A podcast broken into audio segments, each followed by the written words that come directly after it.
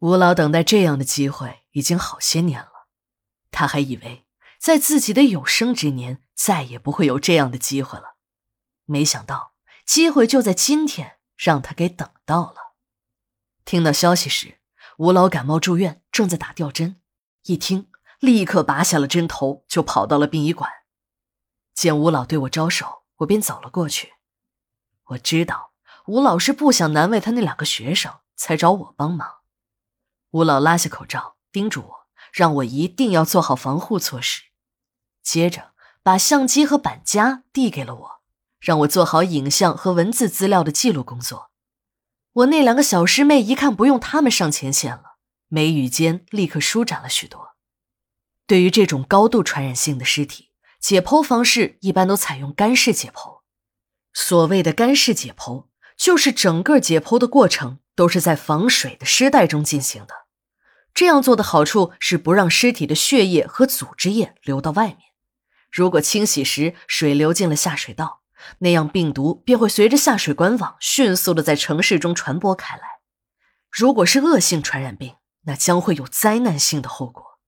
这就是干式解剖的优势所在了。但这干式解剖啊，对医生技术的要求更高，还得戴上双层的胶皮手套。平时我们做解剖时戴的手套如果厚了点，拿手术刀的手都会有些别扭，就别说还要戴上双层加厚的橡胶手套，手术的难度会成倍的增加。吴老的年龄大了，身体又不好，刚好赶上生病，还在打吊针。我真为这个七旬的老人捏了一把汗呢。解剖这种高度传染的尸体是一个非常危险的工作，只要稍有不慎，哪怕是被骨头划一个小伤口，也会有致命的危险。不过吴老倒是很轻松，看得出来，吴老聚精会神的样子是已经进入了工作状态。虽然我看见过无数的遗体，对这个艾滋病晚期的症状也有一些了解，但当吴老剪开了女人的衣服让我拍照时，我还是被眼前的景象给惊呆了。接下来的一段，各位高能预警一下，如果害怕的，倒数二十下再把声音打开。只见这个女人浑身上下布满了那种紫黑色的像火山坑一样的环形孔洞，有的已经结痂了，有的还在往外流着血沫和淡黄色的组织液，有的可能连组织液都不是，只是伤口发炎流出的脓水。这艾滋病的病毒啊，到了后期已经把患者的免疫系统全部破坏掉，很平常的一个细菌感染都会有致命的危险。这种病的恐怖之处呢，是艾滋病病毒本身没有致死性，而是失去了防御能力的人体被各种细菌病毒所感染，在各种并发症的折磨下痛苦的死去。女尸的皮肤像纸一样的薄，看见了这种情况，如果你见过那种彩色蝴蝶翅膀那种半透明的状态，基本上两者没有什么分别。吴老的手术刀划过之处，很轻易的就划开了皮肤。正常人的皮肤下面呢，多多少少都会有一点的脂肪层，而这具女尸可以这么说，连一丁点的脂肪也没有。腹部的皮肤就更薄了，可能是由于皮肤过薄，连毛细血管都无法通过，长时间的没有血液循环，肚皮变得很干燥。吴老的手术刀划上去时，竟然传出了轻微的沙沙声，